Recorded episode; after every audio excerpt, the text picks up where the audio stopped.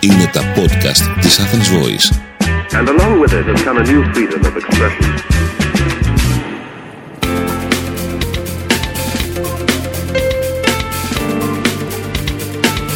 Marketing consultant.gr. Μάρκετινγκ για μικρές ή μεσαίες επιχειρήσεις και ελεύθερους επαγγελματίες. Ο Σύμβουλος Μάρκετινγκ Θέμης σαράντα ένα σας προτείνει ιδέες και λύσεις για να αναπτύξετε έξυπνα την επιχείρησή σας. Καλή σας ακρόαση.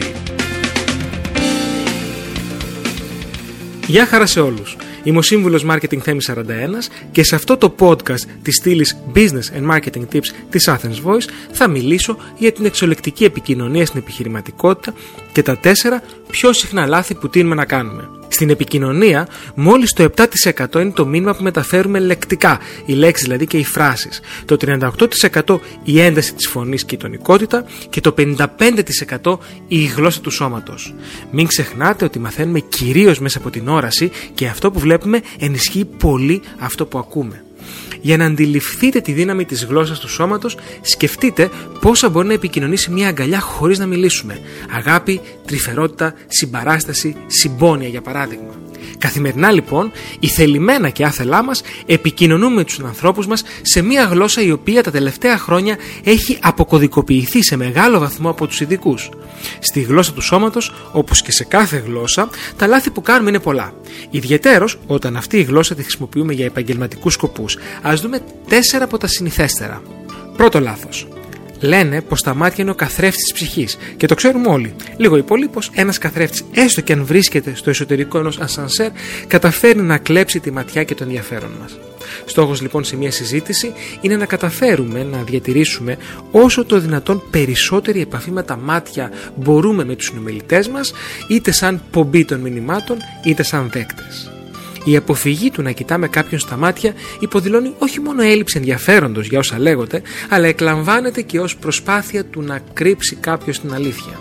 Πάντα προσπαθούμε να κερδίσουμε το βλέμμα του ανθρώπου που έχουμε απέναντί μας, ελκύοντας και διατηρώντας την οπτική επαφή με το πρόσωπο και τα μάτια. Δεύτερο λάθος. Γύρω από κάθε άνθρωπο υπάρχει ένα νοητό πλαίσιο που καθορίζει τον προσωπικό χώρο που καταλαμβάνει όταν βρίσκεται αυτός σε έναν εσωτερικό ή εξωτερικό χώρο.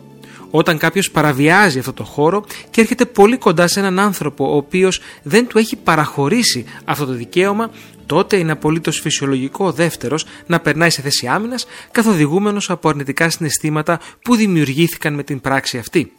Πρέπει να φροντίζουμε ώστε να διατηρούμε κυριολεκτικά και μεταφορικά τις αποστάσεις από τον συνομιλητή μας, σεβόμενοι το χώρο του και επικοινωνώντας του πως πρόθεσή μας είναι να σεβαστούμε τα όρια που αυτός έχει θέσει. Με απλά λόγια, να μην γινόμαστε πιεστικοί και φορτικοί μέσω μιας έντονης σωματικής πολιορκίας και επαφής, καθώς το συναίσθημα που δημιουργούμε στους γύρω μας είναι ενοχλητικό. Τρίτο λάθος.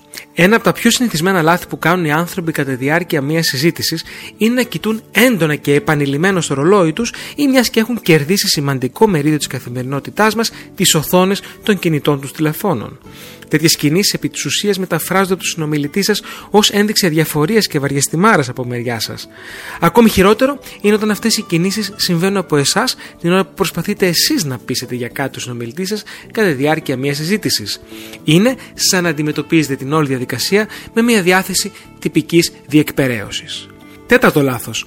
Οι συχνές ταλαντεύσεις και επαναλαμβανόμενες κινήσεις του σώματος χωρίς προφανή λόγο επικοινωνούν ένα αίσθημα ανίας για αυτόν που ακούει και ένα αίσθημα άγχους για αυτόν που μιλάει.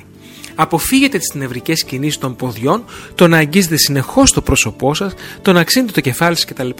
Για όσο χρονικό διάστημα διαρκεί μια συζήτηση, φροντίστε να τιθασεύσετε όλες εκείνες τις νευρικές κινήσεις που σχεδόν πάντα προκαλούνται από άγχος. Ειδικά για τα πρόσωπα τα οποία έχουν το ρόλο του ομιλητή σε μια κουβέντα, τέτοιες κινήσεις δυσχεραίνουν το ρόλο τους και εμποδίζουν τη σωστή και ορθή άρθρωση και τον σταθερό τόνο φωνής, στοιχεία που ενισχύουν την αξιοπιστία και τη βαρύτητα των λεγόμενων τους. Με αυτό σας δίνω ραντεβού στο επόμενο Business and Marketing Tips podcast. Είμαι ο Σύμβουλος Μάρκετινγκ Θέμης σαράντα ένας. Είστε επανειδήν.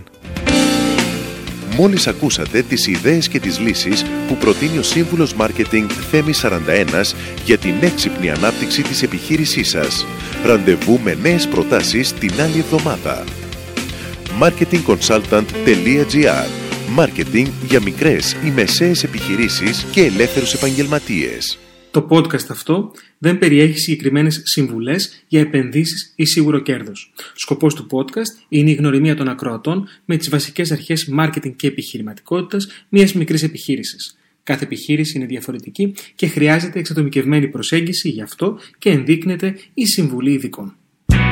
Ήταν ένα podcast από την Athens Voice. Μπορείτε να ακούσετε τα podcast της Athens Voice στο athens voice τελεία gr και στο Spotify, στο Apple Podcast και το Google Play Music.